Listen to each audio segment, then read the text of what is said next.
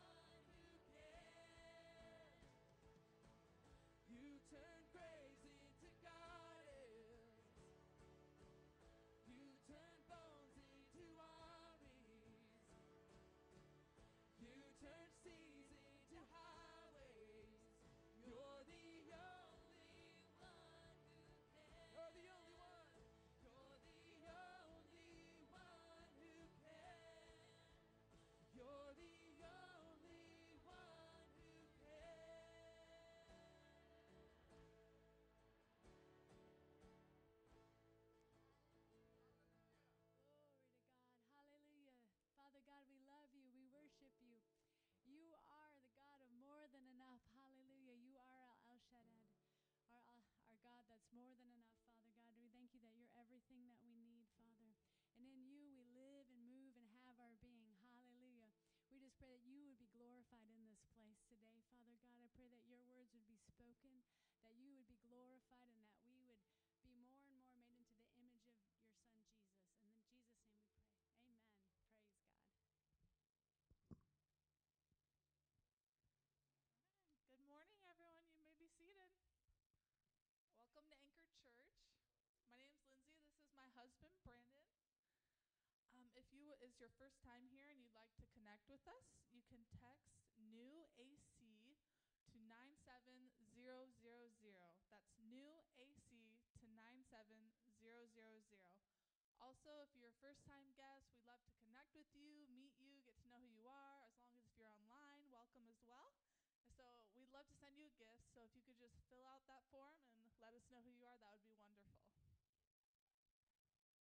Amen. Hallelujah. Well, if you're watching online as well, there's a link there that you can fill out if you're a first-time guest. And if you fill that out, we'd love for you to be able to. We just want to be able to get to know you. We don't want to bombard you with information and texts and all these things.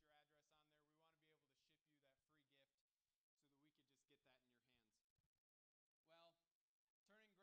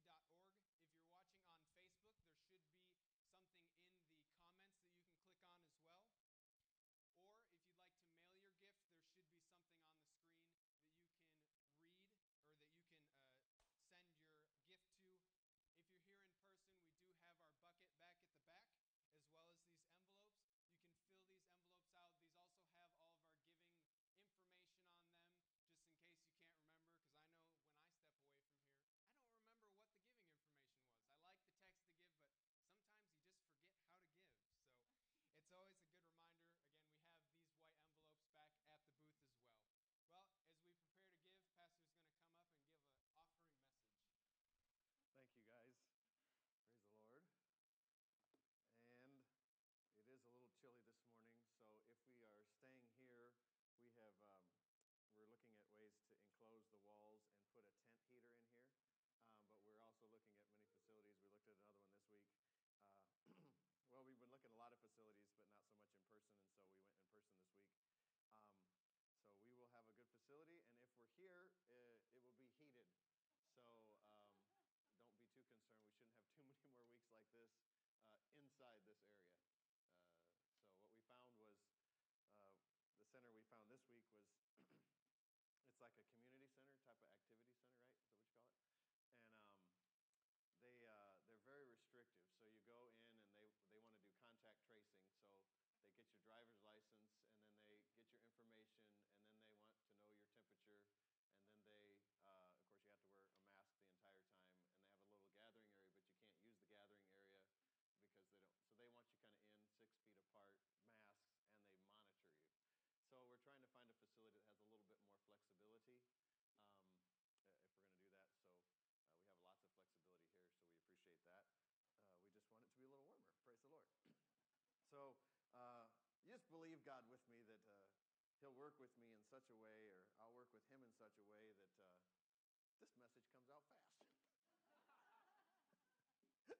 Or we just get all up and start dancing and running, and that keeps us warm. But then you can't stop once you start because you sweat. So praise the Lord. Let's look at Luke chapter 16. Oh, I forgot. I have one announcement. All right.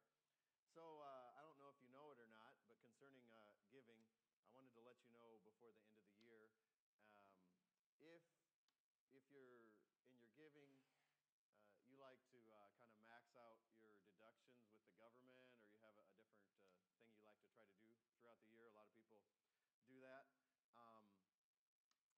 to do that as well. And this year, because of COVID, with the first relief bill that they signed into law, they had a part of it, I don't know if it's the whole thing's called the CARES Act or a part of it's called the CARES Act, but there is no limit this year on charitable deductions. So it's limitless. So if you wanted to give $2 million, you know, all of that would be deductible, you know, or 10 million or whatever you want to do, or 100,000 or, you know, $10, you know, but whatever extreme. But some people I know, Pastor Mark talks about a lot of times, he's like, people are like, well, I'd like to give, but all my money's tied up. You know, it's all in other places. He said, well, a good funeral will release it. So sometimes people have lots of investments, and it's wise to have some investments. But you shouldn't just have investments and not be a giver, because, you know, your giving can actually outperform your investments and your savings like that.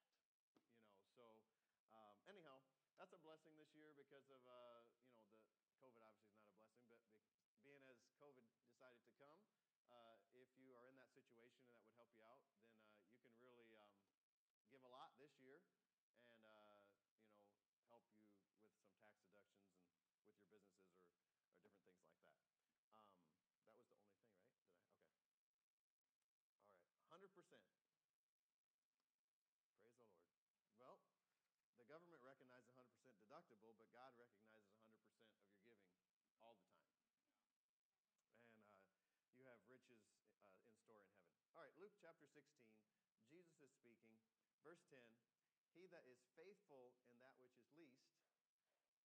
Jeremy, you can hear me echoing a little bit. I don't know if you can hear that, but I'm kind of getting a little bit of an echo. He that is faithful in that which is least is faithful also in the much. And he that is unjust in the least is unjust also in the much. So we shouldn't think, I just have a little, so I'm not going to give until I have a lot. But no, if you're not giving when you have a little, don't be deceived. You won't be giving when you have a lot. And sometimes you see people that started out with a little bit of nothing, and they learned the laws of giving and receiving and tithing, and they began to tithe, and you see that their little became much. And then once they had much, they decided, I have too much to give. And they forgot where they got it from. And so you don't want to play games with money. Money will play games with you. The Lord will take care of you. But he that's faithful in that which is least is also faithful in that which is much. He that's unjust in that which is least is unjust. unjust also in that which is much. If therefore you have not been faithful in the unrighteous mammon, who will commit to your trust true riches? And if you've not been faithful in that which is another man's, who will give you that which is your own? No servant can serve two masters. For he'll either hate one and love the other, or else he will hold to one and despise the other. You cannot serve God and mammon. Mammon just means money, or the power of money, the stuff that money can get you, or the place that money can get you. And so he said, verse 13, no servant. So first of all, we are to understand that we are serving the Lord. Well, we're not just here to serve ourselves. We're really not here to serve ourselves. We're here to serve the Lord if we're doing it God's way. If at any point you want to jump up and jog in place or do jumping jacks or whatever, you can. You know, I'll just think you're praising the Lord or getting warm. No servant can serve two masters. He'll either hate one and love the other, or else he'll hold to one and despise the other. But I want to focus on verse 11. If therefore you've not been faithful in the unrighteous riches, who will commit to you the true riches? Who will commit to you into your trust? The true riches. Well, in my Bible, the word riches is actually in italics. It's implied, but it's not actually there. They added there to try to help with understanding it. It says, who will commit to your trust the true? If you've not been faithful in what's unrighteous, who will commit to your trust the true? What does that mean? Well, that means that there is something much more true and much better than natural riches, money. There's something better than money. Well, somebody said, well, I don't have much money, so I can hardly think that. Well, money's not bad. You can use it bad, and it can have a bad influence on you if it takes the place of God. But money is a blessing from the Lord. But there's something so much better than money and much truer than money. In other words, it's real easy to get focused on your career or your income and like, I'm going to retire when I'm 40. Well, I'm not going to do that because I'm over 40. Sorry, I cracked myself up. Okay, so some people are like, well, my goal is I'm going to have this, and so I'm going to just retire when I'm 40. Well, you might retire when you're 40, but that's not true riches. That's not true. That's not the end. You get the true riches, and you qualify for the true when you're faithful with the temporary money or the power of money. So Jesus is like, if you can't be faithful with this, how in the world do you think I'm going to allow you to have the true riches? Because this is just temporary stuff. And it's not that he doesn't want you to have the temporary stuff. He wants you to have the temporary stuff. His will is for you to prosper in every area of your life. But the prosperity of your life, God's kind of prosperity, comes first of all in your heart, and then it's reflected in your body and your finances. Right? That's over in 1 John. Beloved, I wish that you, your soul, you be in health and prosper even as your soul prospers. So even as your soul is doing good with the Lord, he's speaking of your spirit there, your spirit man, then everything else will flow from that. So who will commit to your trust true riches? The blessing of the Lord makes you rich and adds no sorrow with it. The blessing of the Lord makes you rich and adds no sorrow. So you can kind of try to make yourself rich by working and working and working and working, and the diligent hand will be made fat. So we're all for working as to the Lord and not to men, but not as your God and not as your source and not as your supply. Yeah, the Lord will bless you and multiply and increase you primarily through your vocation or your normal income, but it's his blessing on that that makes you rich and adds no sorrow with it. But we could all probably think of someone who is not even a believer, and they're out and they're not a giver, because you can be a non-believer and be a giver, and the laws of giving and receiving will work for you. So you can be a non-believing, non-giving person, and work yourself and work really hard and learn the laws of money. Like Jesus said, the world is wiser in financial things than my people. You remember when he said that? And so you can increase and do all of that, but sorrow comes with that. I mean, you can find someone that's like, I hesitate to mention anybody's name because I don't want to put anybody's face in front of you, but the richest 5 people in the world right now. And if they don't have Jesus at the end of their life, I'll tell you what, that comes with a lot of sorrow before they die and a lot of torment after they're dead. But the blessing of the Lord makes you rich and adds no sorrow with it. If you're not faithful with that which is least, who will entrust to you what? The true riches. Thank God for true riches. Let's pray. Father, we thank you for your word. We thank you that you give seed to the sower and that you multiply the seed that we have sown. We thank you that you provide for us. You take care of us in every area of our lives. We thank you that your blessing makes us abundantly supplied and adds no sorrow with it. In Jesus' name, amen. God bless you as you give, and we're going to worship the Lord with a song.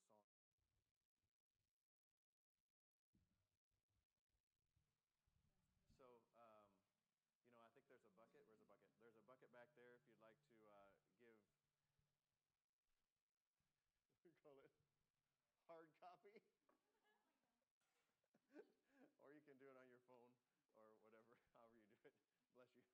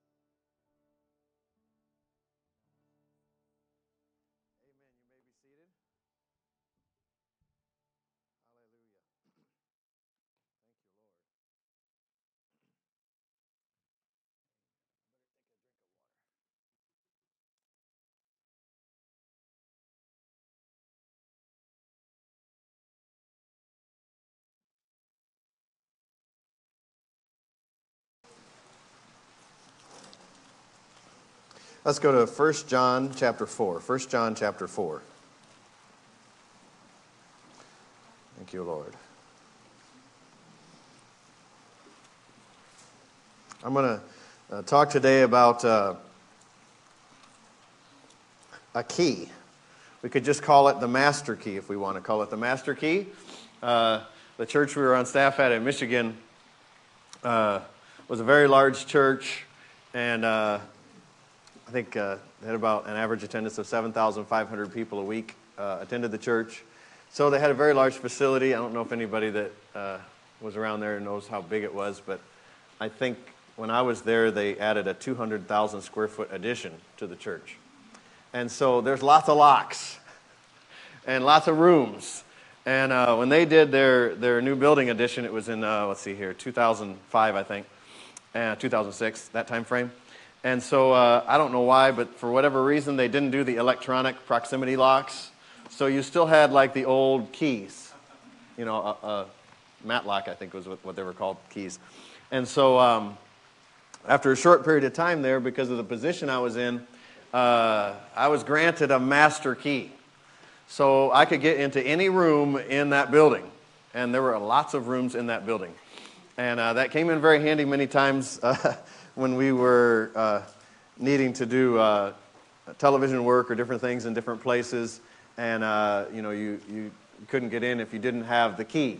So different departments had different keys, different doors had different keys, different volunteers had different keys. But if you had that master key, you could really access any room in the building. And so I'm going to talk to you this morning for just a few minutes, in the name of Jesus, about the master key or a master key. And many times, do you know that there's actually an election going on right now? I don't know if you're aware of it, you know, being our proximity to Washington, D.C., you might not be aware, but I don't know if there's any political people around here. Anyhow, but we're in an election season, and so many times, you know, people kind of beef up on their praying, rightfully so, for the government, but really we should pray all year round and for the nation. Paul told Timothy, you know, first of all, pray for leaders, if you want to, like, summarize it. In other words, before you're praying for, you know, your own personal needs and other things like that, pray for those in authority that you may lead a quiet and peaceable life in all godliness. Because the nation in which you live really can affect how you're able to express your faith. And, you know, we see that around the world right now with how different nations have responded to an attack of the enemy called COVID. You know, and many people want to give in to the enemy because they're used to doing that in their own lives. And so, you know, and not everybody is ill intent. I don't believe that. Some people certainly probably are, but a lot of people are just full of fear. And so, when you have faith in God, people's fear can look a little bit obnoxious, and you can't understand it. But we're to walk in love. And if you didn't have the solid ground of the Word of God, you might be worse than they are, you know? So, and I'm not, you know, it's just all different extents, whether people don't want to let you do anything or whatever. But a master key, I believe, one of the greatest keys to prayer and one of the greatest keys to living a successful Christian life is very simple. It's, I'm not actually going to... Hopefully I don't ever teach something real complicated, but definitely not this morning, is that you love Jesus and you trust Jesus. If you want to have like the most amazing prayer life possible, learn to love and trust Him. Learn to love and trust Him. You know, one of the people in my life that the Lord has used to... teach me so many things and to help me grow is, you probably know, is Kenneth Hagin. He's going on to be with the Lord. He went on to be with the Lord in 2003. And so he's like a father in the faith. He is a father in the faith to me. And when he started out in ministry for the first, he pastored a total of 15 years, but he pastored for 13 years you know, back to back. In most churches, it was just 2 or 3 years, because he was in a denomination where they would like move you every 2 or 3 years, kind of maybe whether your congregation wanted you to move or not. Anyhow, so he pastored for 13, you know, a total of 15, but during that time, he said he had this church, and in that church, he had a group of ladies that would get together at one of their houses, and they were praying. And his wife went to some of that the prayer meeting, and she said, Kenneth, you kind of need to get a hold of that prayer meeting. I think they're getting off. And she said, well, or he said, well, what do you mean? He said, well, they were praying, and they feel like they got that God said he's done with you at this church. It's time for you to move on. And he said, you can see how that could present a bit of a problem in the church. So he said, well, why don't you move that prayer meeting here, have it in the church, and I'll pray with you. And so instead of just totally disregarding them, he taught them really how to pray better. And so they began to pray, and there was a lady in that prayer group named Sister Sylvia Patterson, little short lady, red hair. And he said, you know, that prayer group, they could pray heaven and earth together. He said, if you didn't want it, don't turn in your request, because if you turn it in, you'll get it, if you give it to them. And she particularly was used in prayer, so he relied on her a lot in his ministry at that church. And when he would go to pray with different people, he'd bring her along. And she just really knew the Lord. Well, if you know Patsy Caminetti, anybody know Patsy Caminetti or heard of Patsy Caminetti? So she's was on staff at Rhema for a long time and traveled with Dad Hagin and was really close with him, and so received a lot. And so she had heard these stories for years. And one year at their summer camp meeting, Sister Sylvia Patterson came to the camp meeting, and Patsy found out about it. And she saw her in an elevator. And she said, "Your Sister Sylvia Patterson?" Well, she said she didn't really recognize her because she didn't have red hair. And she asked Dad Hagin about it later. She said, "I thought you said she was red hair." She said, "Yeah, well, when I knew her, she was in her 20s. Now she's in her 60s. So she didn't have red hair anymore. Anyhow, she said, like, I want to sit with you, and I want to learn, like, the keys to prayer. I want to learn how to pray like you pray. And to summarize what Patsy said, she just said, Sister Sylvia looked at her like she was kind of crazy. She said, "I just love Jesus, and I just go talk to him."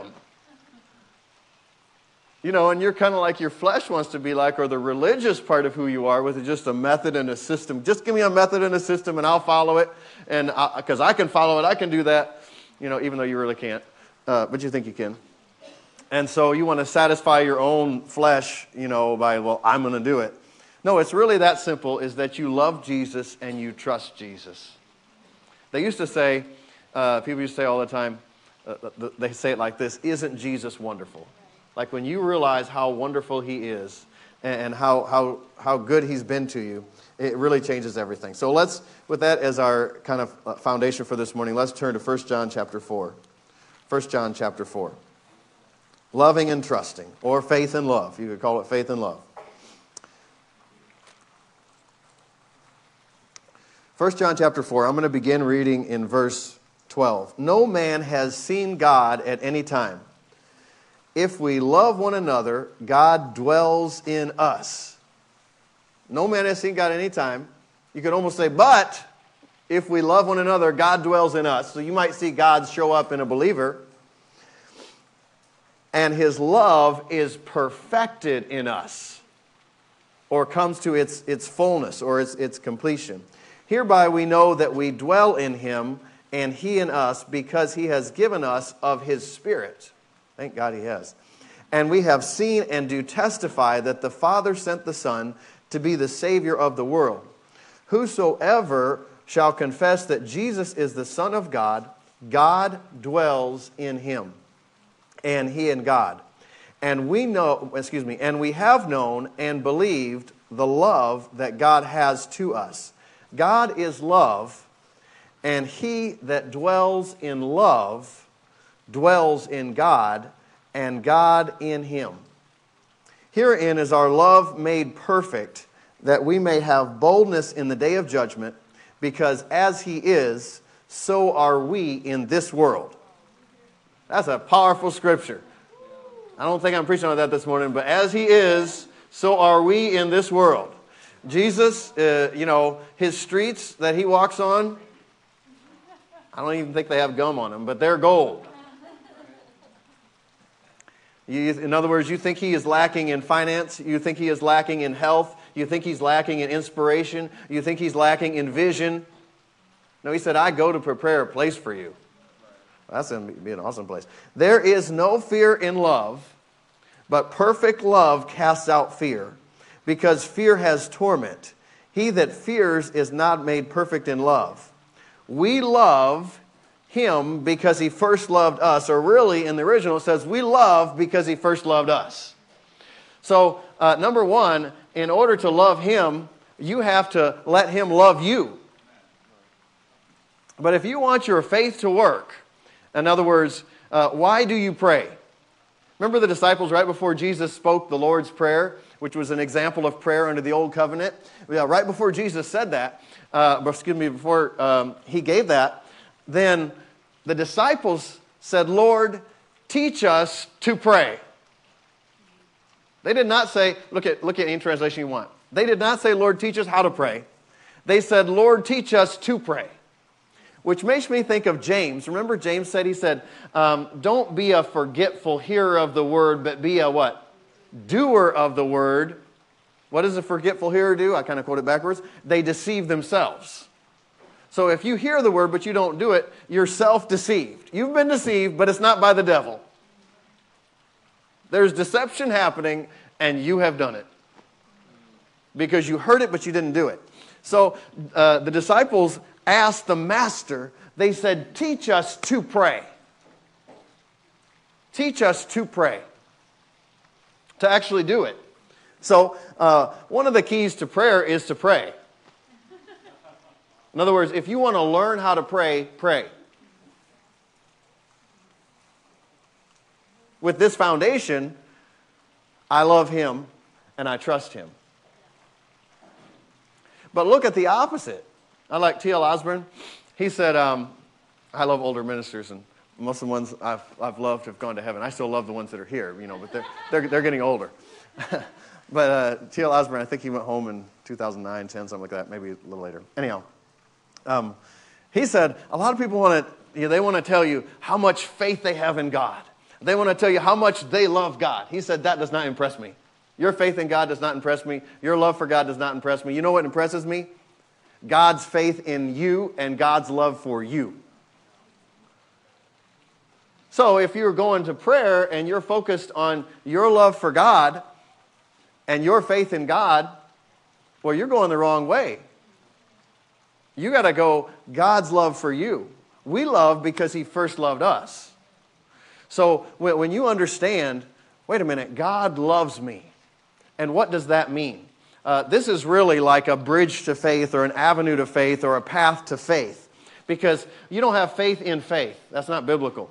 You have faith in God. So what you're looking at is knowing God. And if you know God, nothing else really matters, especially if you know the love of God. Well, maybe everyone here and watching knows this. Maybe you don't. But it's a very familiar passage of Scripture. It's in John chapter 3 and it's verse 16.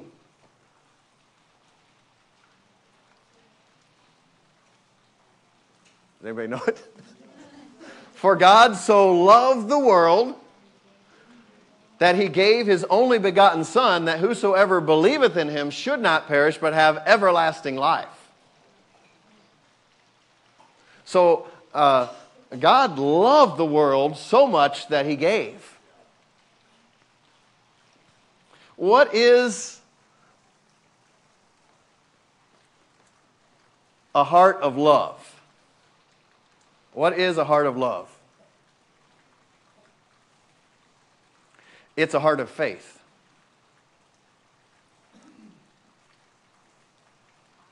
You know, I think it's pretty awesome, the effect, just pausing with the raindrops so you can meditate on the word. It's like, thank you, Lord.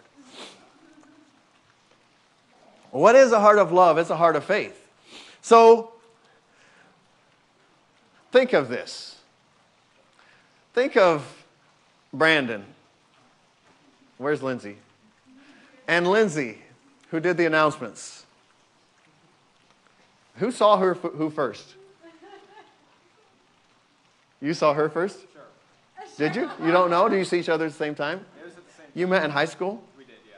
Okay, so they met in high school. So the measure of their love can be displayed, or their love can be measured by the measure of their faithfulness to each other. Like, how true is he to her and her to him?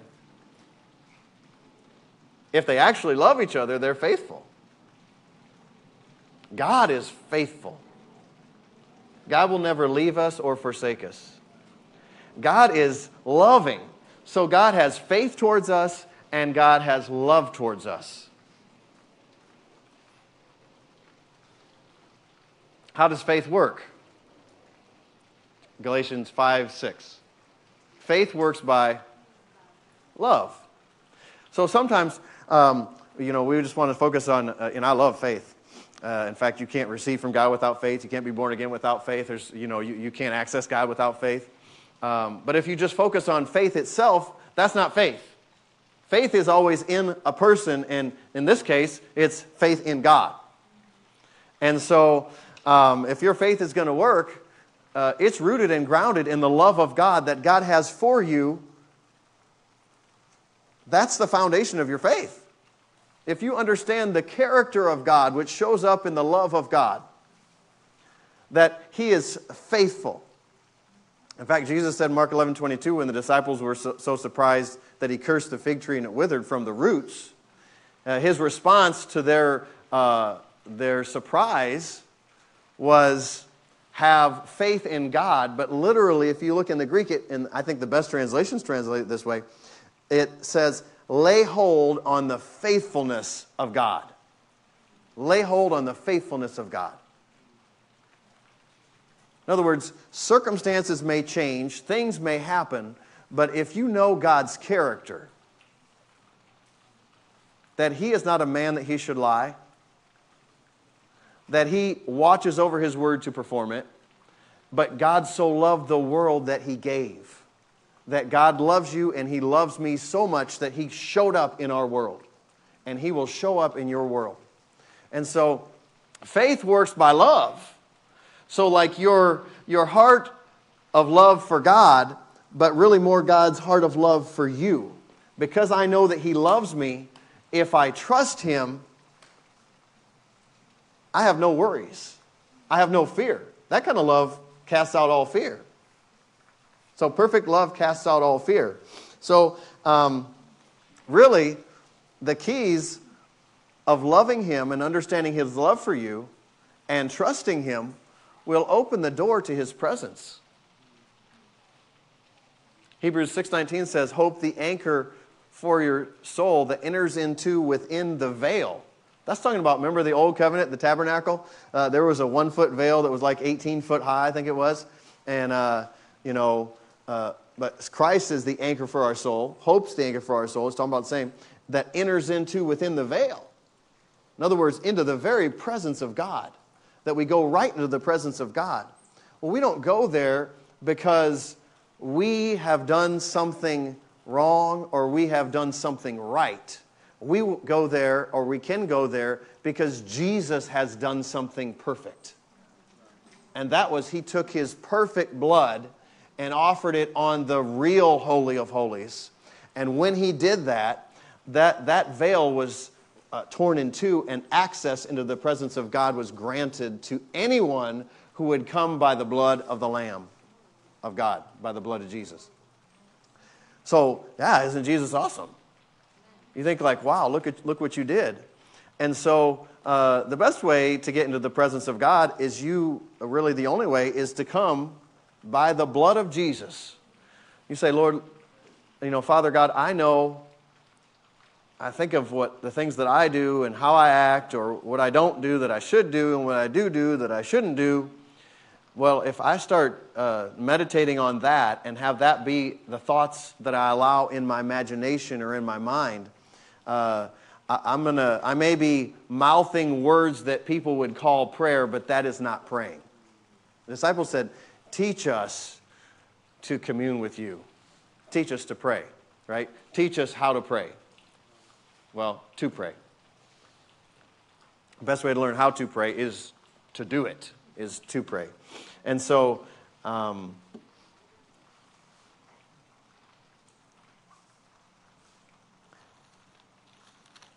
Paul, by the Holy Spirit, said in Colossians, beginning of Colossians and also the beginning of Ephesians, he said, wherefore, verse 15 of Ephesians chapter 1, after I heard of your faith in the Lord and the love to all the saints, I never ceased to give thanks for you, making mention of you in my prayers. In other words, as soon as I heard of your faith and love, he says the same thing over in Colossians chapter 1.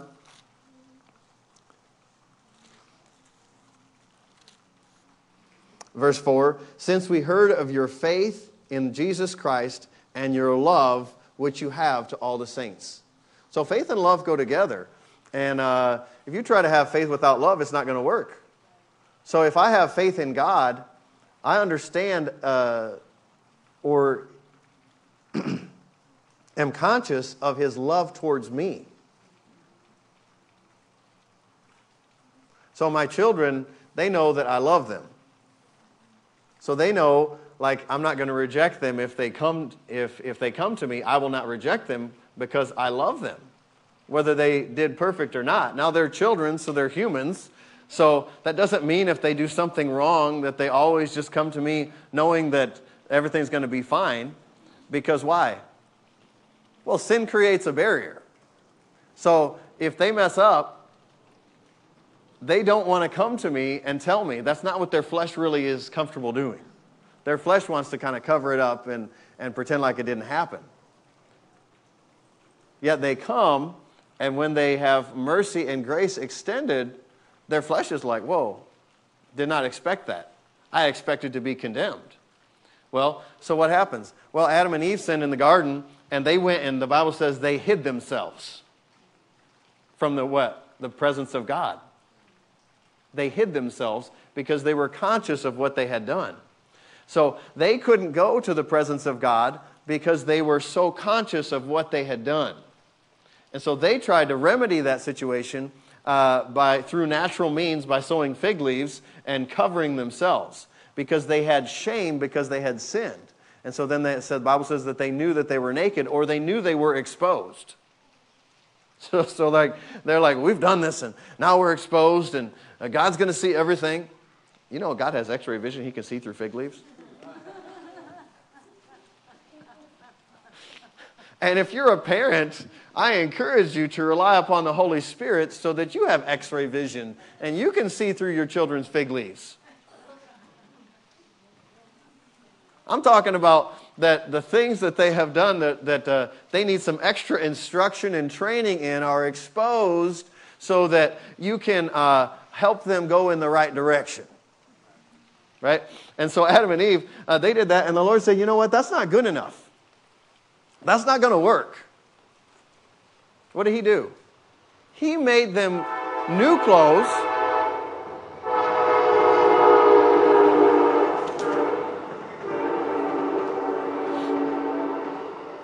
That means I have to close. He made them new clothes from animal skins. In other words, He was illustrating from the very beginning the only way for that sin to be dealt with and taken care of is by the shedding of blood. So He made them a new covering which cost the lifeblood. And then, of course, you see the Sacrifice Institute and all of that. Because what? It was teaching mankind that the only way for sins to be remitted and taken away is by the shedding of blood. Well, in the Old Covenant, it would only last for about a year, you know. But then that's why Jesus had to come, because He was perfect and spotless and sinless in every way, and shed His blood. And then the Bible says He took His own blood into the heavenly holy of holies. And that's where we get access into the very presence of God. It's by the blood of Jesus. So that when we come to God and we want to come to His presence, we ought to just start talking to him like you'd talk to your best friend and say, you know, and you come in the name of his son Jesus and say, oh, God, I come to you in the name of Jesus. I don't really call him God very often. I just say, oh, Father. Because when you come into the family of God, he becomes your Father. So, oh, Father, I come to you in the name of Jesus. And I think of what Jesus did. I think of the blood that he shed.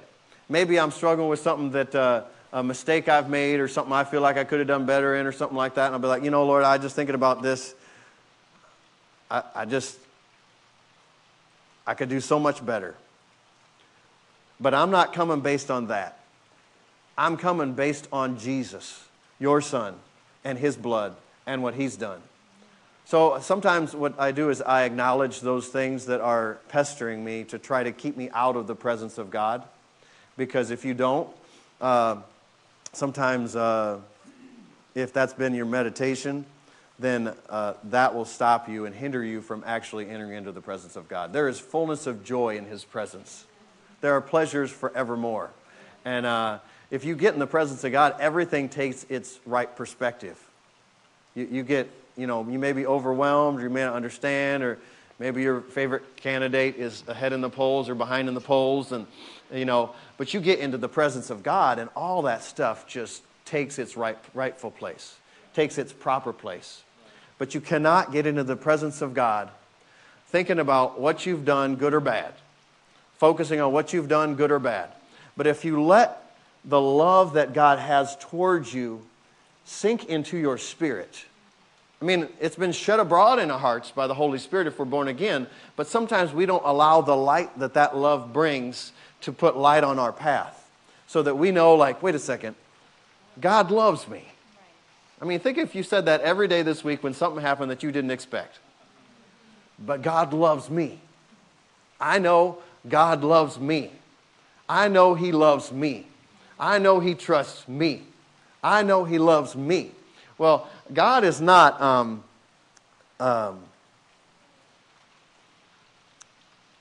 the only way that his hands are tied is when you operate outside of the Word. But when you come in line with the Word, you can have and should have and will have and experience his best, his blessings, everything he's provided. But if you try to do it in your own strength and your own ability, and then wonder why you're exhausted and you're wore out and you're stressed and you're frustrated and you're full of anxiety, that's because you're carrying the weight of all of that. And God never designed you to carry it, and he didn't design those things to have you. Let's finish it here in Ephesians chapter 3. Ephesians chapter 3 is another prayer that Paul prayed, verse 14 through 21.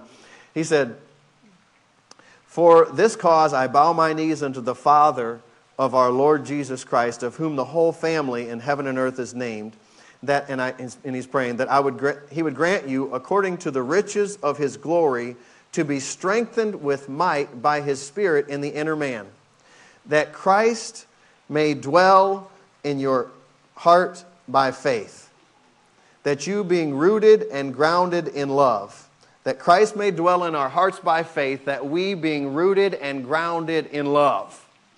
So you understand, like, when you're rooted and grounded in love, in God's love, like so much so that there's like, you can't even comprehend the extents of it, the height and depth, width and breadth, however that says it, you know, the full extents of the love of God, that Christ may dwell in your heart by faith. In other words, he's going to be living in your heart by faith. Well, he's in your heart, but I want to know, is that his home? Like, is he comfortable there? Is he able to express himself through you?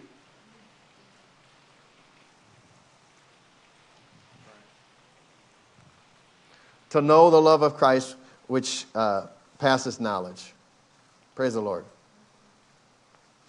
If we love one another, God dwells in us, that Christ may dwell in your heart by faith, that you may know love.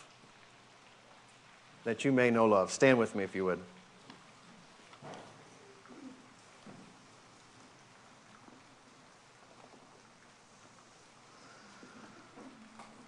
Look how faithful he is. You ever walk away from the Lord? No, I'm not looking for anybody to give a verbal response. But I just want you to think for a second. Have you ever walked away from the Lord? You know, there's a passage of Scripture in Revelation, and, you know, sometimes people minister on it a different way, but I've been meditating on it for about a month, off and on, and where he's talking to the church, and he says to them, one of the churches, he says, return to your first love. Return to your first love. Well, you know, in my own marriage, the Lord told me that when I had been married for about, 4 years or something like that. And we never have had, like, you know, catastrophic or huge marriage problems. But I just found that I was really getting annoyed with my wife. So, being a believer, I talked to the Lord about it. And I'm like, Lord, she's this. Lord, she's doing this. Lord, she's doing it, you know. And the Lord said to me, all of those things that you're saying to me are things that attracted you to her. And I was like, what? And I thought, and I'm like, I said, you know what? You're right. The pastor we were under in Michigan for a while, he said, in all these years of ministry, he'd been in for like 35 years, he said, I've learned this. After all these years, you want to know what I've learned? Being in ministry? God knows more than I do. Well, and so, you know, I had to return to my first love. Like, wait a second. And I realized then, after the Lord dealt with me, that I could allow those things to bother me, or I could look and be like, wait a second, that is what attracted me. Isn't that awesome that we think so differently? Isn't that, I mean, imagine that. I would never think to do it that way. The creativity that's there. The possibilities. Well, you know, if you want to look at a vivid example of your relationship with God, he said marriage is like an example between Christ and the church. That we can look and say, like, you know, have you let, like, the joy of your relationship with your husband or wife begin to fade? Well, if you could do that with your husband or wife, who you can touch physically, well, you could do that with God. And so I just think we should return to our first love. And it doesn't mean that, like, I totally turned my back on God. You could have done that and totally walked away. But maybe you just got religious about the whole thing instead of having a relationship. Like, Melody, every morning at 7 a.m., I will tell you that I love you 3 times. And then, you know, in the evening, after dinner, I'll tell you again that I love you, and I'm going to check it off my list. I've got actually a checklist, and so I'm making it up. So then I check it off the list. Okay, I did all that, but I never opened my heart to her. And that's what we're talking about. The master key is open your heart of love to God. Let his love dominate you, and love him back. And don't try to make it real, like, well, did I say this? Did I do that? You know what? Just know this. Love him, trust him, and pray in the name of Jesus. You know, he gives you access. His name represents him, represents his blood, gives you access. And then just talk to him. And Lord, teach us to pray. If you do that, you'll be shocked. So don't, like, prepare to do it. Just do it. And then in the time with him, you'll find the things that you need. And then the more you're in the Word, the more fruitful prayer life you'll have. Let's pray. Father, we thank you for your Word. Thank you that you didn't give us anything real complicated, but you gave us access to you who has every answer. That you gave us the keys to come into your presence, where there is fullness of joy, where there are pleasures forever and forever. Father, I pray for every person listening to this, that every one of us, Father, as we pray, that we would enter into your presence with a greater reality and consciousness than we've ever had in our life of who you are, of your power, of your love, of your thoughts. Father, I thank you that you are a loving Father and that you have made provision for every one of us, Father. And I pray for every one of us that will not come short of the price of the blood of Jesus that he paid for us to be near to you and for us to be fulfilled and have an abundant life. In Jesus' name, with every head bowed and every eye closed,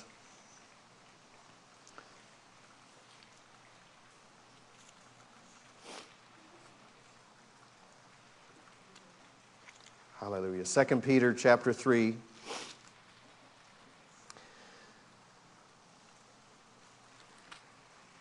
Verse 9 says, "The Lord is not slack concerning his promise, as some men count slackness, but is long-suffering," or in other words, he is patient toward us, "not willing that any should perish, but that all should come to repentance." The Lord is not slack concerning his promise, as some men count slackness, but he's long-suffering to us, not willing that any should perish, but that all should come to repentance. The will of God is not that just some people come into his family, not that just some people look at their life and consider the direction that it's headed and turn towards him, but that all should come to repentance.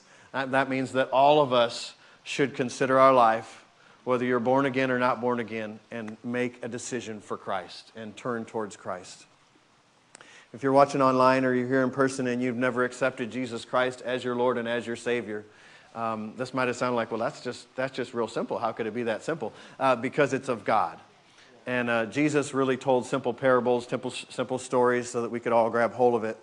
And the way that you come to God is not by being good enough or doing so many good things or praying so many prayers. Really, it's just one prayer, and that's a prayer of commitment to the Lord, that you're turning yourself over to the Lord, that you're giving yourself to the Lord, and you really mean it. And where you really mean it is in your heart, and you have to say it from your heart. So I'm going to pray a prayer in just a few minutes here, a few seconds. And if you'd like to be born again, if you'd like to make Jesus your Lord, I want you to pray this prayer after me as I pray it, and I want you to pray it from your heart. And if you pray it from your heart, you will be saved. You'll be made brand new. All of your sins will be removed from you as if you never did them at all. Actually, they're removed from existence. And so let's pray this prayer together. Say this. Say, "Oh God, I believe that Jesus is your Son, and that he came into the earth and lived and then went to the cross to take away my sins. I believe that he died and that you raised him from the dead so that I could be right with you. Jesus, I receive you right now as my Lord and as my Savior. I'm not going to live for myself anymore. I'm going to live for you every single day. Thank you, God, that you are now my Father, and I am now your child. In Jesus' name, amen."